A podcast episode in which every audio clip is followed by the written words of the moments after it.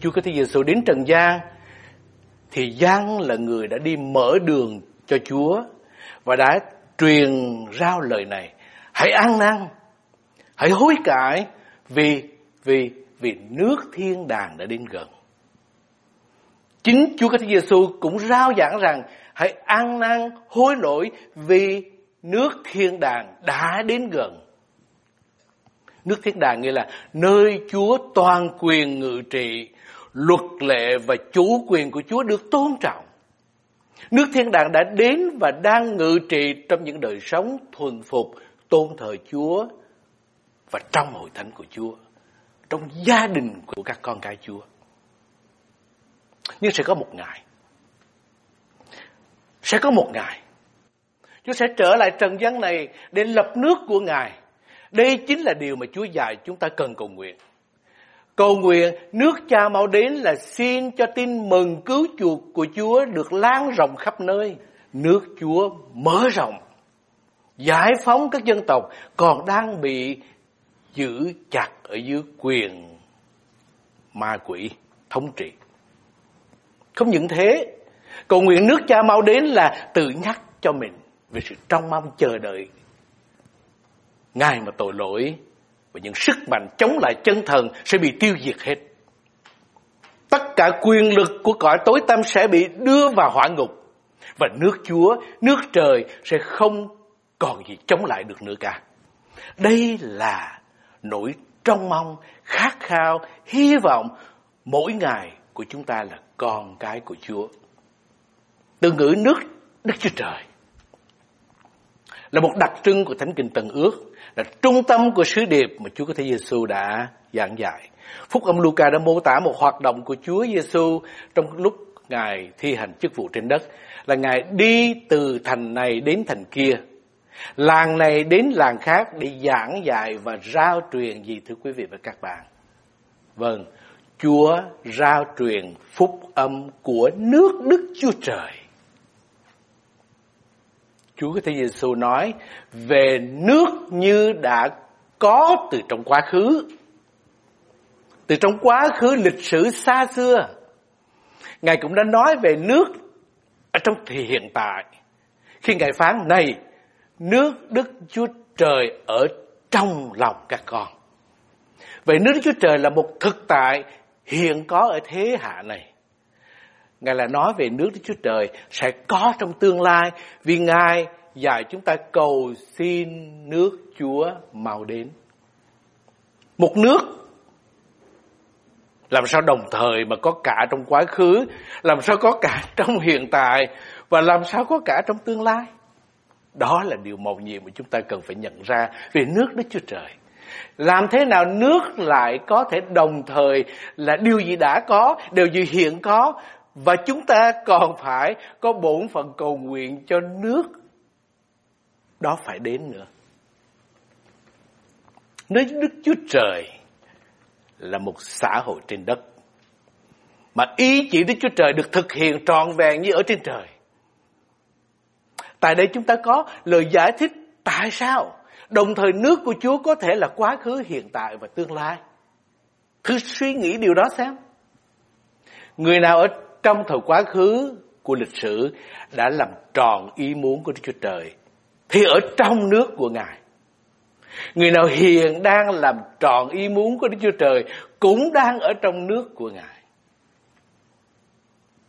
Nhưng vì thế gian thật còn xa vời, chưa phải là nơi ý chỉ của Đức Chúa Trời thực hiện một cách phổ thông và tròn vẹn nên cái điểm tuyệt đích của Đức Chúa Trời vẫn còn ở trong tương lai.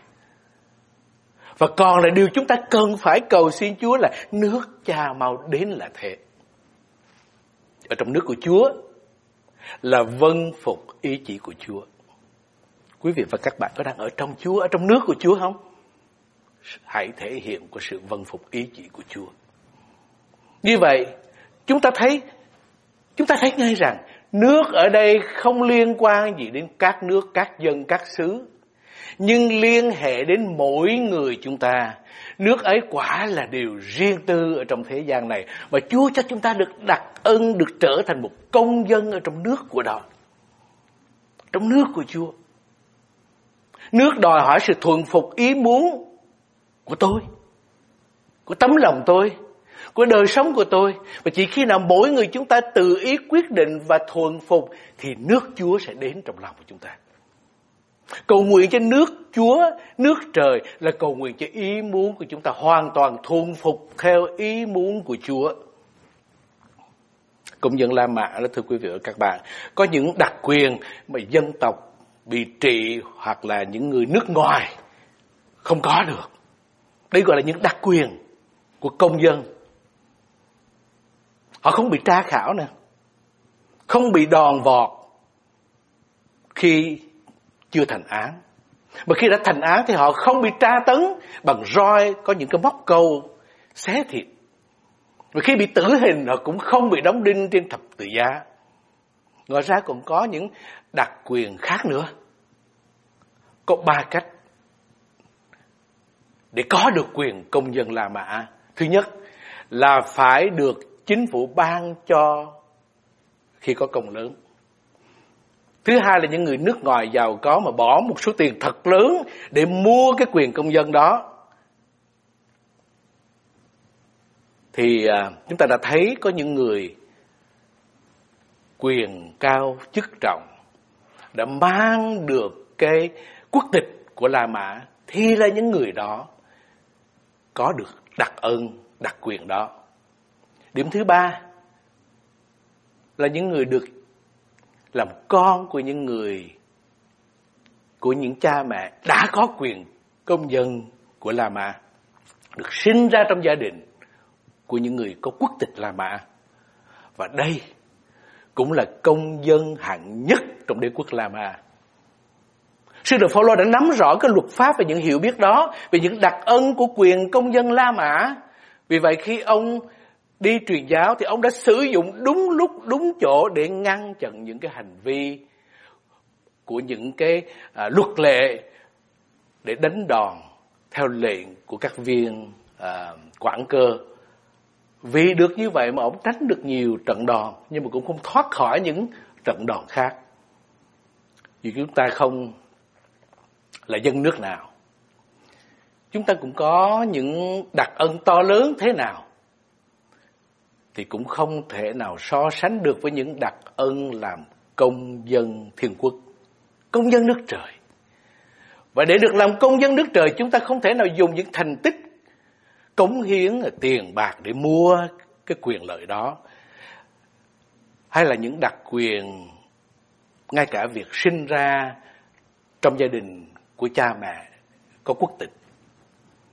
Mọi người đều có một cơ hội để nhận lãnh quyền công dân nhờ tình yêu vô đối và ân sủng nhiệm màu của Chúa Kitô Giêsu. Đấng đã dùng chính mạng sống của Ngài để mua chuộc quyền công dân nước trời cho mỗi người chúng ta. Bởi đức tin chúng ta có thể nhận lấy ơn cứu rỗi đó để được vào nước thiên đàng, được vào nước trời và đó chính là cái niềm trong mong chờ đợi khát khao của chúng ta khi chúng ta dâng lên lời cầu nguyện nước cha màu đến là thế. Là công dân của nước trời ta cần hiểu biết luật pháp cùng đặc ân của mình và hãy sử dụng những đặc ân đó đúng cách. Lời Chúa cho biết rõ chúng ta được tương giao và được ở trong đấng Chúa tể của vũ trụ. Chúng ta được Ngài yêu thương, bảo vệ, dẫn dắt và ban cho sự cần yếu trong cuộc sống của chúng ta. Chúng ta được làm sứ giả của Ngài mà. Ở trên đất này. Và sẽ được miễn trừ cái việc bị phán xét trước tòa án trắng trong ngày chung cái thế gian.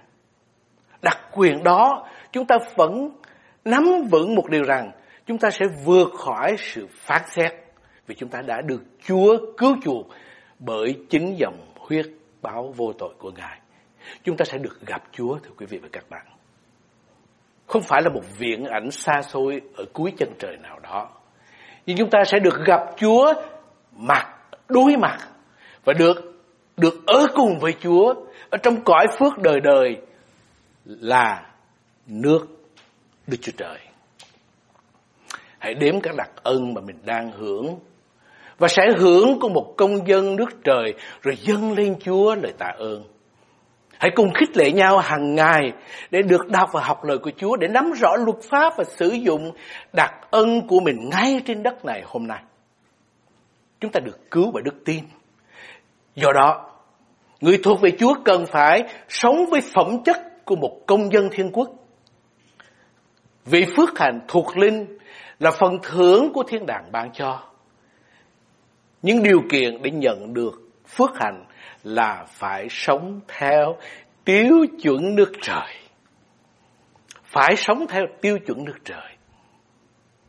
Có thể nói cho đến nay, hệ thống giải thích của thế ờ, uh, gian cũng đi ngược lại với cái hệ thống giá trị của nước trời.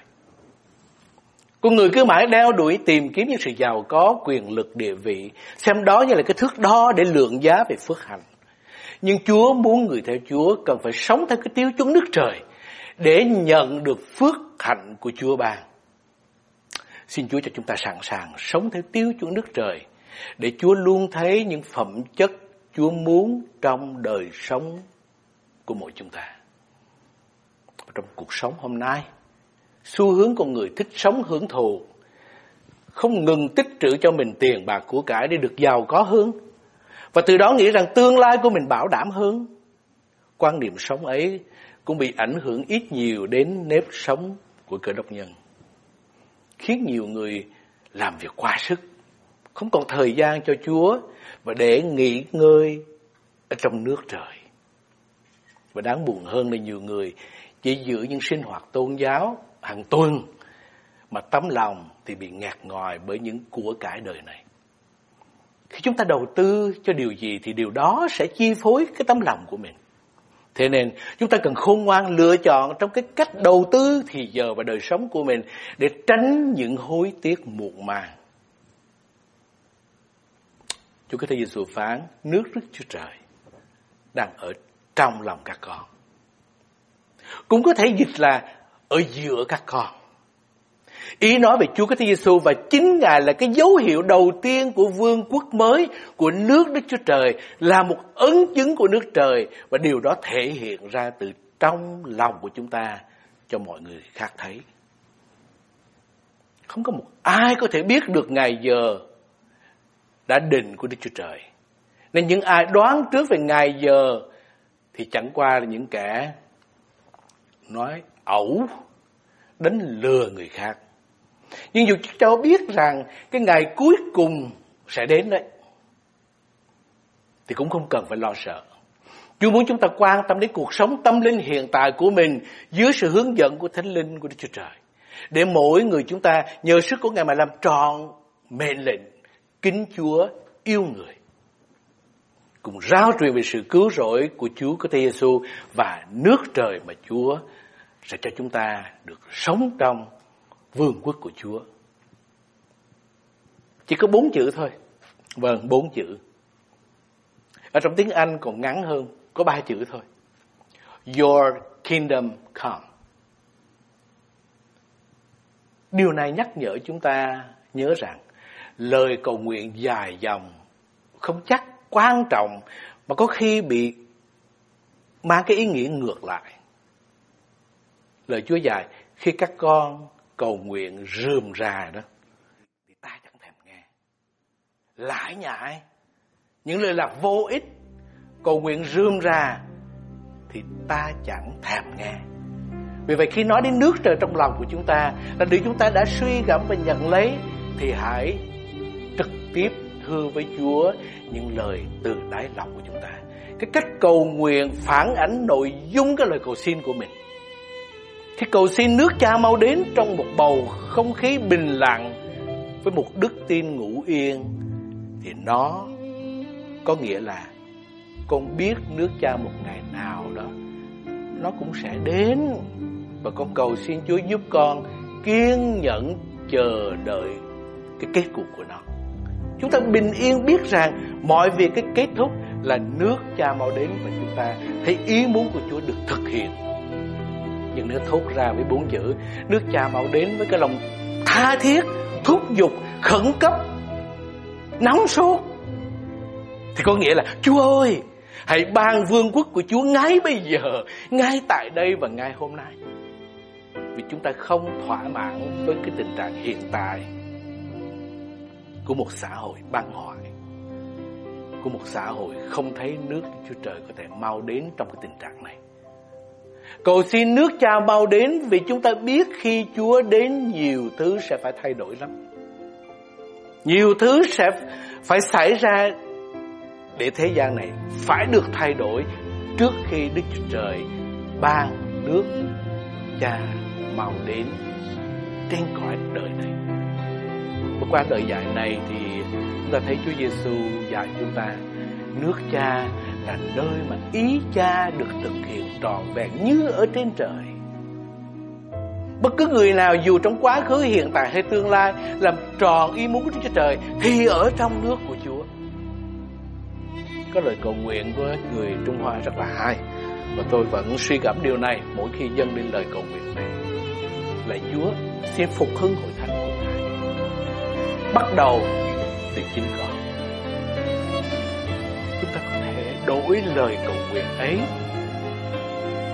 Bằng lời cầu nguyện lại Chúa, xin đem nước trời đến lòng của con, bắt đầu từ chính tâm hồn của con. Lạy Chúa, xin ý Chúa được nên, nước trời được thể hiện một cách linh động, một cách linh thiêng ngay giây phút này.